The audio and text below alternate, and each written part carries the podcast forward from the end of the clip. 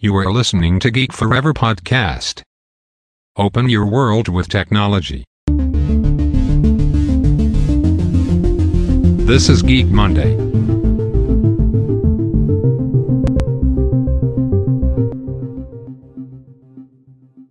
วัสดีครับ ผมดนทราดนจากดอดนบล็อกนะครับและนี่คือรายการ Geek Monday นะครับรายการที่นำท่านไปพบกับเทคโนโลยีใหม่นะครับเทคโนโลยีล้ำล่าสุดที่ผมจะมาเล่าให้ฟังนะครับผ่านรายการ Geek Monday นะครับโดยจะเป็นการยกตัวอย่างหลากหลายธุรกิจในหลากหลายอุตสาหกรรมนะครับในการใช้เทคโนโลยีใหม่ๆนะครับไม่ว่าจะเป็นเรื่องของ AI Machine Learning Big Data หรือเทคโนโลยีทางด้านหุ่นยนต์นะครับมาประยุกต์ใช้กับธุรกิจของพวกเขานะครับเราจะเห็นได้ว่าอย่างที่ผมได้เคยยกตัวอย่างมาเนี่ยถือว่ามีเรื่องราวที่น่าสนใจมากๆนะครับในการใช้เทคโนโลยีใหม่ๆเหล่านี้นะครับมาปรับปรุงธุรกิจของพวกเขาให้มีประสิทธิภาพมากยิ่งขึ้นนั่นเองนะครับสำหรับใน EP นี้นะครับผมจะมาพูดถึงเรื่องราวของแอปแอปหนึ่งนะครับที่หลาย ๆ บริษัทน่าจะใช้กันอยู่นั่นคือ Slack นั่นเองนะครับที่ใช้ในการติดต่อประสานงานกันระหว่างทีมนะครับให้มีประสิทธิภาพมากยิ่งขึ้นนะครับโดยตัวแอป Slack เนี่ยได้มีการเปิดตัวขึ้นในปี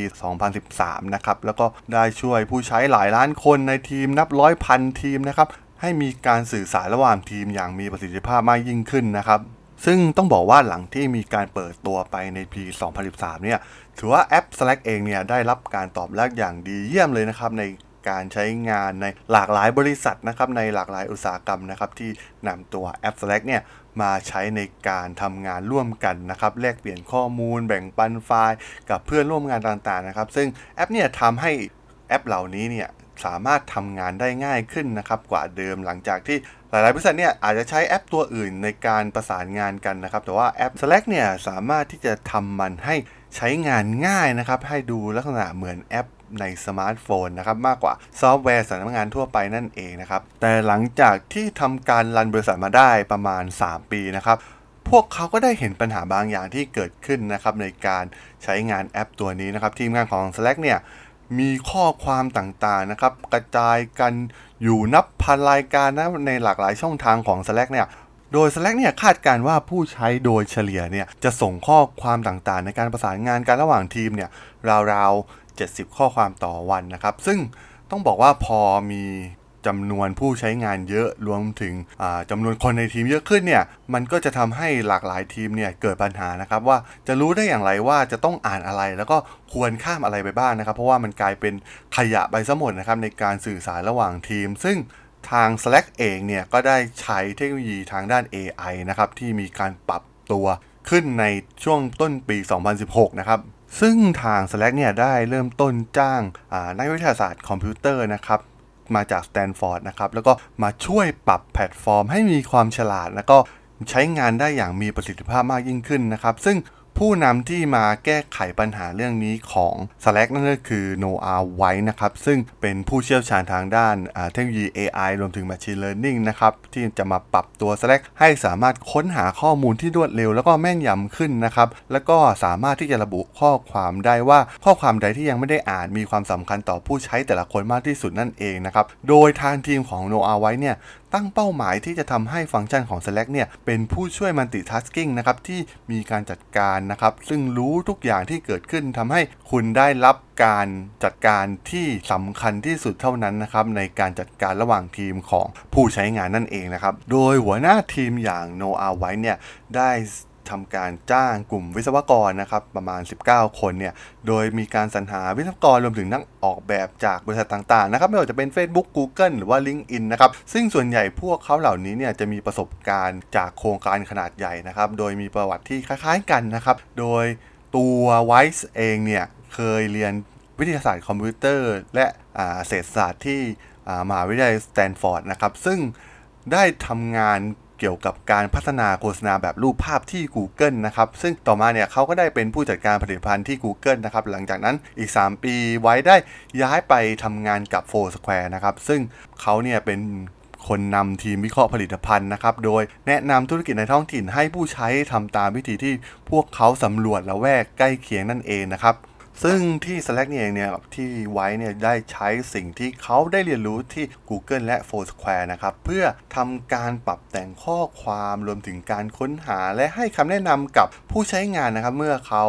พวกเขาเนี่ยเปิดแอปตัว Slack ขึ้นมานะครับซึ่งงานดังกล่าวเนี่ยถือว่าเป็นงานที่ท้าทายเขามากๆนะครับมันเป็นการรวมวิธีการในการใช้ AI รวมถึงเทคโนโลยีทางด้าน Machine Learning นะครับรวมถึงเทคโนโลยีอย่าง Natural Language Processing นะครับในการประมวลผลภาษาทางแบบธรรมชาตินะครับซึ่งเทคโนโลยีบางอย่างเนี่ยมันมีอยู่แล้วนะครับซึ่งคุณลักษณะหนึ่งเนี่ยที่แสดงให้เห็นว่าผู้คนในบริษัทเนี่ยพูดคุยเกี่ยวกับหัวข้อเฉพาะส่วนใหญ่ใน Slack ซึ่งหากการอภิปรายเหล่านั้นเกิดขึ้นที่ไหนนะครับ ข้อมูลที่ปรากฏขึ้นเมื่อผู้ใช้ทำการค้นหาใน Slack นะครับเพื่อวัตถุประสงค์เพื่อระบุผู้เชี่ยวชาญเรื่องต่างๆนะครับ เพื่อให้ผู้คนเนี่ยสามารถที่จะส่งคำถามไปยังเพื่อนร่วมงานที่มีความรู้ แล้วก็ให้มันเข้าถึงคนที่มีความรู้ได้มากที่สุดนั่นเองนะครับแล้วก็อีกคุณสมบัติหนึ่งที่เพิ่มขึ้นมานั่นก็คือ การประเมินข้อความที่ยังไม่ได้อ่านทั้งหมดของผู้ใช้งานนะครับ ซึ่งเรียกว่า ส่วนของไฮไลท์นั่นเองนะครับ เป็นฟีเจอร์ไฮไลท์ซึ่งเป็นวิธีการที่สำคัญที่สุด แล้วก็สามารถที่จะรวบรวมข้อมูลทั้งหมดเหล่านี้เนี่ยมาเสนอไว้ในรายการเดียวที่เป็นไฮไลท์ฟังก์ชันตัวนี้นั่นเองนะครับ ซึ่งนวัตกรรมที่เขาได้สร้างขึ้นมาทั้งสองเนี่ยทำการพึ่งพาโครงสร้างข้อมูลที่ทางไว้เนี่ยเรียกว่า Work Graph นะครับ โดยพื้นฐานเนี่ยจะมองไปที่ วิเคราะห์ว่าผู้คนที่ใช้ในแพลตฟอร์มเนี่ยพวกเขามีความสัมพันธ์กันอย่างไรในแอปนะครับแล้วก็หัวข้อที่มีการถกเถียงกันอยู่ รวมถึงหัวข้อที่กำลังคุยกันอยู่เนี่ยแล้วนำข้อมูลเหล่านี้นะครับมาวิเคราะห์ผ่านเทคโนโลยี AI นะครับรวมถึงการจัดลำดับความสำคัญต่างๆนะครับจนมากลายเป็นฟีเจอร์ที่เรียกว่าไฮไลท์นั่นเองนะครับ ซึ่ง ในเรื่องของ Work Graph เนี่ยก็จะมีคล้ายๆกันนะครับในส่วนของอบริษัทยักษ์ใหญ่อย่าง Google รวมถึง Facebook นะครับที่มีโครงสร้างที่คล้ายๆกันนะครับโดยตัว Google เนี่ยก็จะมี Knowledge Graph นะครับรวมถึงทาง Facebook ก็มี Social Graph นะครับซึ่ง Google เนี่ยจะใช้การศึกษาข้อมูลที่มีการพับลิกออกมานะครับ ผ่านเว็บไซต์ต่างๆนะครับส่วน Facebook เองเนี่ยจะส่งเสริมความคิดในเรื่องของเครือข่ายความสัมพันธ์นะครับ เป็นโซเชียลเน็ตเวิร์กนะครับ ซึ่ง Slack เนี่ยมองอีกอย่างหนึ่งก็คือกราฟของการทำงานเฉพาะสำหรับแต่ละบริษัทนะครับ ซึ่งเป็นตัวแทนวิธีการทำงานของโครงสร้างภายในของแต่ละบริษัทนั่นเองนะครับ ซึ่งฟีเจอร์เดิมๆของพวกเขาเนี่ยมันยังไม่ตอบโจทย์บริษัทที่มีจำนวนมากขึ้นเรื่อยๆนะครับที่เข้ามาใช้งาน Slack รวมถึงมีความแตกต่างกันเพิ่มมากยิ่งขึ้นเรื่อยๆนะครับพวกเขาจึงตัดสินใจที่จะใช้ AI นะครับมาช่วยคัดกรองแนวความคิดเหล่านี้นะครับเพื่อสร้าง Work Graph ตัวนี้นะครับให้มีประสิทธิภาพมากยิ่งขึ้นนั่นเองนะครับโดยแนวคิดหลักของ Work Graph นะครับที่ Slack นำมาใช้เนี่ย ก็คือการเรียนรู้แบบมีส่วนร่วมนะครับที่เป็นส่วนตัวสำหรับผู้ใช้แต่ละคนนะครับโดยให้เวทน้ำหนักที่แตกต่างกันสำหรับแต่ละคนภายในทีมนะครับแล้วก็มีการทำนายนะครับโอกาสที่ผู้ใช้งานจะมีส่วนร่วมกับข้อความที่เกิดขึ้นในตัว Slack เองนะครับ โดยใช้การวัดความสัมพันธ์ระหว่างผู้ใช้งานกับผู้ที่เขียนข้อความนั้นๆนะครับ โดยวัดระดับความสำคัญของผู้ใช้ตามช่องที่โพสต์ข้อความออกมานะครับ แล้วก็ทางทีมงานเนี่ยได้สร้างคุณลักษณะส่วนบุคคลสำหรับข้อความในแต่ละชั้น โดยมีน้ำหนักตามความมีส่วนร่วมของผู้ใช้แต่ละคนนะครับตัวอย่างเอาผู้ที่น่าสนใจอย่างหนึ่งนั่นก็คืออทางระบบเนี่ยได้ทำนายได้ว่า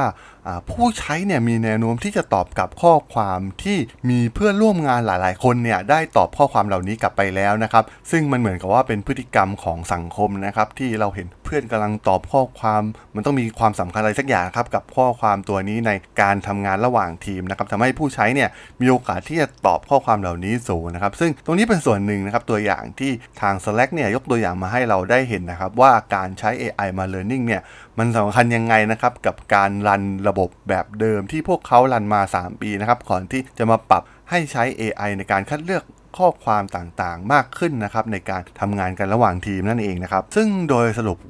ตัว Work Graph ที่ทาง Slack เพิ่มเข้ามา นั่นก็คือเป็นการใช้อัลกอริทึม Machine Learning นะครับ ในการทำนายความสนใจรวมถึงความชอบของผู้ใช้งานนะครับ โดยมีการรวบรวมข้อมูลเกี่ยวกับผู้คนต่างๆนะครับ ที่เกี่ยวข้องกับผู้ใช้งานนะครับ ตัวอย่างเช่นเมื่อผู้ใช้เนี่ยเริ่มใช้ Slack นะครับ ทางอัลกอริทึมเนี่ยก็จะดูช่องที่พวกเขาได้เข้าร่วมกับ ผู้ที่ทำงานอยู่นะครับว่าทำอะไรไปบ้างนะครับ แล้วก็แนะนำช่องทางเพิ่มเติมให้กับเราผู้ใช้ใหม่นั่นเองนะครับ ซึ่งในอนาคตเนี่ยทาง Slack ก็จะนำไปใช้กับ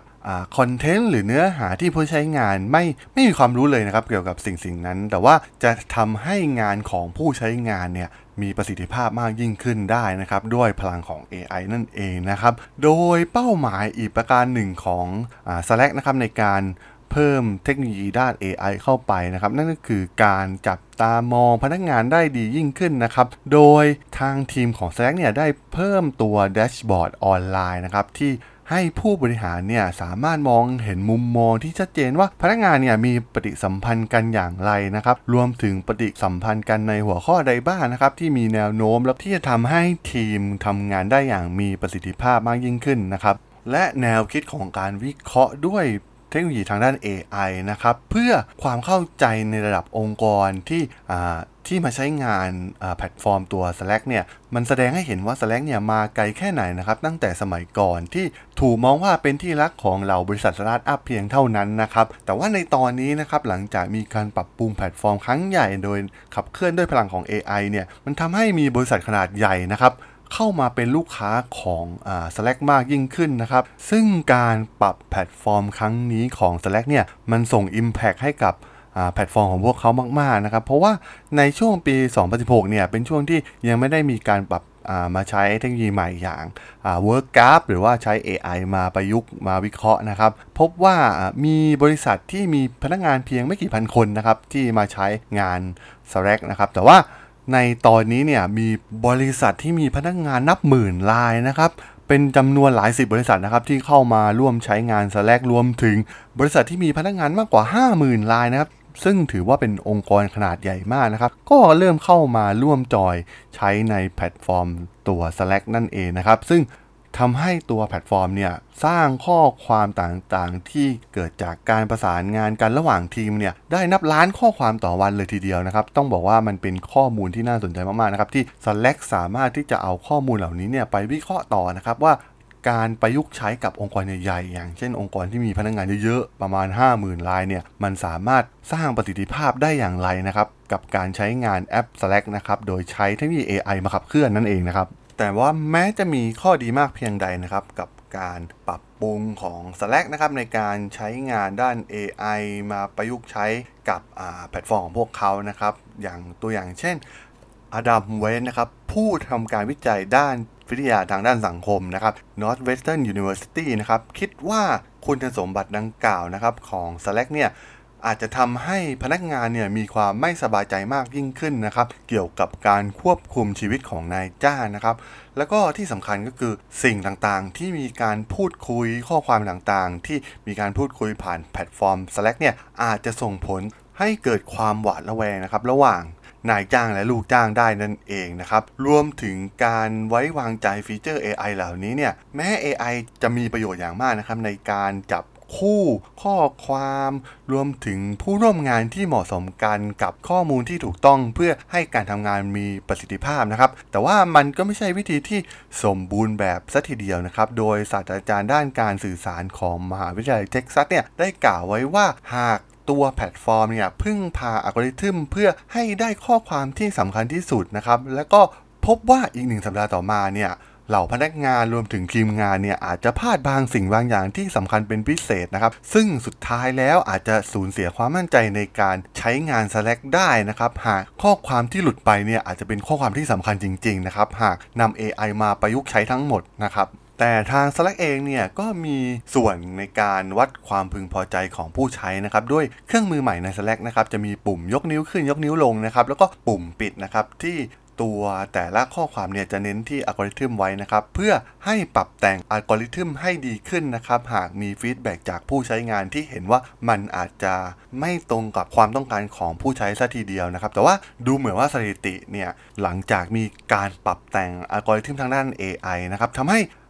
ผลลัพธ์ออกมาก็คือการค้นหาเนี่ยประสบความสำเร็จมากขึ้นถึง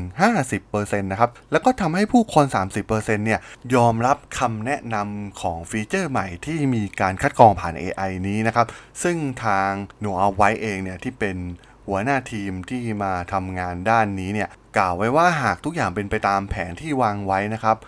ฟีเจอร์ใหม่เหล่านี้นะครับก็จะกลายเป็นผู้ช่วยดิจิตอลนะครับแล้วก็ทำให้การทำงานกันระหว่างทีมเนี่ยมีประสิทธิภาพมากยิ่งขึ้นนั่นเองนะครับและสุดท้ายมาแสดงให้เห็นอีกครั้งนะครับว่าเทคโนโลยีใหม่ๆนะครับโดยเฉพาะเทคโนโลยีทางด้าน AI เนี่ย ที่มีการขับเคลื่อนด้วยข้อมูลเบื้องหลังเหล่านี้เนี่ยมันจะช่วยให้แพลตฟอร์ม Slack เนี่ยสามารถทำงานได้อย่างมีประสิทธิภาพมากยิ่งขึ้นนะครับแล้วก็ลดการทำงานที่ไร้ประโยชน์ ช่วยในการสรุปการสนทนายาวๆนะครับที่เราเห็นได้ในหลากหลายองค์กรนะครับที่มีการคุยกันแต่มันไม่มีการจบประเด็นนะครับ ซึ่ง AI จะมาช่วยคัดกรองอ่าส่วนบทสนทนาเหล่านี้ให้มีประสิทธิภาพมากยิ่งขึ้นนะครับรวมถึงทำให้อนาคตของการสื่อสาร ภายในทีมเนี่ยมีความสดใสขึ้นในอนาคตนั่นเองนะครับ ต้องบอกว่าถือว่าเป็นฟีเจอร์ที่น่าสนใจมากๆนะครับในการที่ตัวแพลตฟอร์มยักษ์ใหญ่อย่าง Slack ในตอนนี้เนี่ย